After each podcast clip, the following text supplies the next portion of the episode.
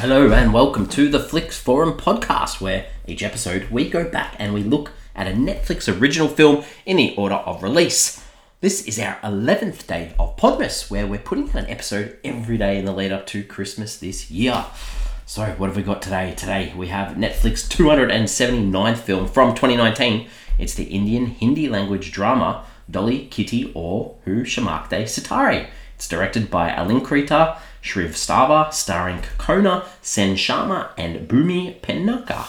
I'm Jesse. Apologies for the pronunciations. Another international film. We're getting a, a few of these this December uh, to make our way through. This is that time in the pandemic where Netflix were purchasing uh, films left, right, and centre to get out for people stuck at home to watch movies. So uh, this is another another film that we're going to discuss today. As always, if uh, you're keen on checking this one out, please give us a pause and come back a little bit later on because we kick off with the Fast Flicks where we do a quick little summary of what the film is all about. So, this one is about two female cousins who live completely different lives. One is a young party goer, and the other has settled down with kids, but they are more alike than they appear. Ooh, intriguing. I like that one. I'm, I'm, I'm proud of that one. That's a good little Fast Flicks. Uh, let's talk about how this ended up on Netflix or, or how this film came together. So, um, the director Shrivastava, mentioned that she wrote the first draft of the film while completing post production on another of her films called Lipstick Under My Burqa. Um, the first look of this film was released on the 15th of October 2018 by the producer Kapoor on her Twitter account. Uh, principal photography of the film began on that day on the 15th of October 2018 as well. Um, an actor in the film, Bhumi Be- Pednekar, said that she feels an online release through Netflix, like this film has, will make the film go to a much larger audience. The quote from uh, from her was, "As an artist, I only look to entertain audiences every time I come on screen, and I'm okay with any platform becoming that vehicle of my creative expression." At this day and age, producers will do what is needed, and we must all support each other's decisions, she said. So, a nice little quote there about having this film put out on Netflix. This did quite well on the award circuit. Uh, it had six nominations two at the Filmfare Awards for Best Actress for both Bhumi Pednekar and Konkona Sen Sharma. Uh, was nominated for Best Director at the Miami Film Festival for Knight Marimbas Award. Konkona Sen Sharma for Best Actress in a Leading Role at the FOI Online Awards, and Vikrant Massey for the Bollywood Life OTT Award at the Bollywood Life Awards. So, a couple of nominations there, didn't win anything, but not too bad. Uh, this film uh, translations around the world. So, in the direct English, the title is Dolly, Kitty, and Those Shining Stars. Uh, in Australia and a couple other countries too, it had a little bit of a different translation, which was Dolly, Kitty, and Those Twinkling Stars. And in Japanese, it's called Dolly Kitty, Shining Life. So, all to do with that idea of stars and what they mean. Uh, this film was actually released in 2019. We, we got it on Netflix in 2020, but it did have a premiere on the 4th of October 2019 at the Busan International Film Festival in South Korea. In March of 2020, it played the Miami Film Festival, and on the 6th of March 2020, it also played in the Netherlands at the Cinema Asia Film Festival before hitting Netflix worldwide on the 18th of September 2020.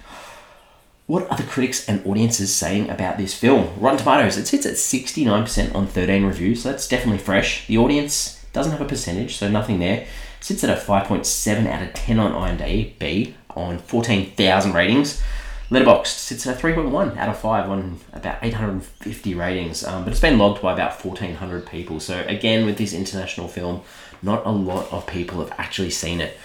What are my early thoughts for this? Uh, I struggled. I think the film tries to tackle too much uh, instead of focusing on just a few key things. It sort of felt like a bit too much, all over the place a little bit. Lots of different messages it's trying to say, but it still has its heart in the right place, I guess. So that's where I'm at with this one. Um, the characters in this film. Let's talk about the characters. So we've got our, you know, our title, um, Dolly Kitty. So there are our two characters. So we've got Dolly. So her, her name is Arada Yadav. So Dolly, um, she has a husband, two kids but is extremely unhappy in her life and, and is jealous of that fun and youth, youthful stuff that Kitty, her cousin, does.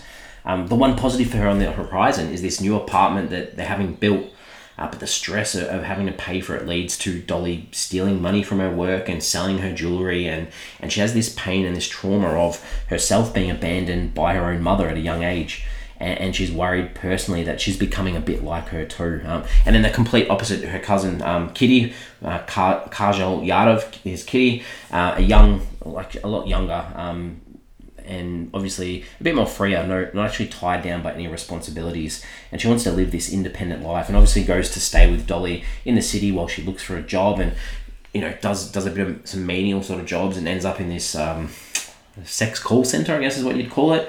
Uh, she goes out, she parties with friends, she meets boys, she drinks, she smokes, living her best life, but in the, the same way, you know, Dolly sort of looks at her and, and, is a bit jealous of that, but also how much of that does she actually want or actually need? Uh, Amit is the other sort of main character we need to talk about, who's Dolly's husband. From the start, he sort of comes across as a bit seedy, a bit gross, and you know we hear this in that he's hitting on Kitty, who's a lot younger and obviously related to his own wife. So not sort of shown as a nice guy throughout the film, not a completely horrible um, human being that they could have made him, but has these these characteristics that are that are a little bit on the seedy side. Um, Osman is another uh, male in this film. He's a delivery boy who starts delivering stuff for Dolly at her house and sort of provides that temptation to Dolly or that, that reason for her to be like, cool, I need to leave my husband or, or get away from my husband. He, he's very young, he's very sweet, he's very innocent, and sort of shows that other side um, too. And then the other character um, is Pradeep, who we, we meet uh, through Kitty's job um, on the call center. Uh, she slowly falls for him, I guess, and, and becomes a love interest, but at that same time, he sort of highlights the, the poor males in this film too, and that he's married and has a child himself. Um, lots of spoilers in those characters, but obviously you need that for the context. The director, um, Alankrita, Shrivastava, six directing credits, um, three most recent ones for in, Indian television series, so working a bit in TV recently rather than feature films. Let's talk about some scenes. What are some scenes I enjoyed in this one? Uh, there's a scene where Dolly goes on a bike ride with Osman. They fall off just made me laugh. I thought that was funny. I think there's a scene between Dolly and her mother where they have this argument um, about her being abandoned and calling her mother out for that. I thought that was a really impactful scene. The same with Dolly, her son. Um, she has these two sons with Amit, and one of her sons is really into dressing up in girls' clothes and, and playing with dolls, and, and we see that struggle throughout the film. And there's a scene where, um, you know, she actually goes to the doll museum with her son even though you could see how tough it was for her to be there and, and her son not being the son that she wanted him to be, I, I thought that was a really important and impactful scene.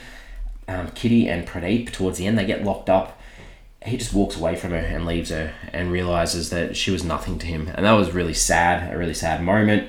And I did like Dolly standing up to Amit at the end and telling him that she can't do it anymore, that she needed to move on. I thought that was an impactful scene too. And then finally, the, the final scene where we've got Dolly on a bus with her son and they're driving off to a new new start, a fresh start, and the son's got this pink headband on. Uh, I just thought that was a sweet little little moment as well. Um, but, but then there are things that I didn't like. So some things I didn't like. Kitty, you know, she goes to a club. She's living this this life, and she goes to a club with a friend. It looked like it was this party scene, dance scene in the middle of a shopping center or a shopping mall. that was a bit weird the men in this film are obviously meant to be gross, but they talk about their penises and pleasure, and it's just like I don't need to see that in dialogue. Um, the son Papu, when he gets in trouble at school uh, for you know wearing girls' clothes for wearing a bra, and there's there's a scene like he's sitting there with his mum and all these other kids and parents and teachers, and one of the kids just says he showed me his pee pee. This added nothing to the situation or the the, the, the, the human that Papu was trying to be. I'm just not sure why that line of dialogue was there um, Kitty and Pradeep they they go on a day out and you know having this lovely date, this montage of visiting all these sites, and he asks her for a piece of gum because he wants some fresh fresh breath, and she gives him a piece of gum, and then he says, "No, I want your gum," and kisses her to get it out of her mouth. Gross. That's like the worst line in a movie I've ever seen in my life. Uh, I can't think of anything worse than that. That was horrendous. Uh, Kitty obviously is hurt and upset and she there's this DJ we see throughout the film that has been partnered with one of her friends throughout the film who I haven't really mentioned but they're side characters. Kitty just goes to this DJ in the end? And I was like what the like that was a bit weird. And then the final festival where everyone's there and we have some traumatic moments where um, Osman is killed this upsets Dolly but this festival starts off with you know this, this empowering moment for women where they've got this big piece of artwork that looks like a vagina and it's obviously representing women's freedom and spirit. Just too metaphoric for the screen, especially when the men come and start beating it with sticks and things like that. It just, I get what they were trying to do. It just didn't work. Um, this film, what what are some themes or some ideas in it. I think the idea, obviously, of gender roles. You've got this male-dominated society where women are craving freedoms, but but they're faced with these stereotypes, and and that's you know it's okay for women or females to have desires, and that this film is about that too. Why should women be banished for having desires when men can freely do whatever they want without any consequences at all in this film. And that ties in with the morals in India as well. Like, why can't boys play with dolls? Why is that such a big deal? Uh, and, and those difficulties too that females have in India. The, the women are scaring the men in this film because they want to be equal, because they want to express themselves or express their sexuality as well. And, and it's all knocked back, which is extremely sad. Um, and that idea too of, of, finding that happiness in life. What do you desire? Um, what do you need to be happy? How can you break free? How can you accept your dreams and your desires and move on as well? And, and that sort of highlights to that idea of surviving in a city, um, especially in India. And this is done quite well through like air conditioning and, and money and food and all the necessities that people struggle for at certain times. So that was done quite nicely. What did I take away from this film? Um, the whole idea, we, we, I spoke about this before, Amit, Dolly's husband, we know that he's not a good guy. We know that whenever they try to, to go to bed together, he ends up in the bathroom by himself the whole idea of him using Kitty's call center was just too obvious. It was used so much, so it didn't. The reveal at the end didn't. It wasn't impactful. So that that's my takeaway from that. Uh, sometimes we jump on IMDb to check someone out to see if we recognise them. I didn't use the internet for this. I used the internet because um, we saw this delivery service uh, used uh, called Ippy. Um, and that's the, the, the, business that Osman worked for. I looked it up because I was like, is this their equivalent of Uber or, you know, um, Menulog or, or some sort of uh, delivery food service.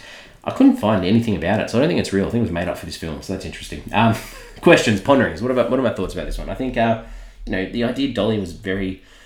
Um, the feelings towards her mother were sort of building up over the years, where she finally organizes to meet her, and and realizes the woman that she is, and sort of kicks her out of her apartment. So does you know, and we do see though that Dolly sees herself more like her mother now as well. So does she ever forgive her mum? Does she go back to her mum to, to reconcile and, and go, cool, my mum's made mistakes, I've made mistakes, now we can get along? I'm not sure. I think that's an interesting thing to ponder. And the same with um, the idea of Kitty, who's staying behind to rebuild this call center and, and, and switch it around so it's not females um, providing calls for males, but the idea that they can have male call centers for female clients as well. Like, is that an, a successful sort of business that's going to continue? Could be an idea for a sequel. Who knows? Uh, I think I'm ready to wrap it up. Sort of had a good chat about this one.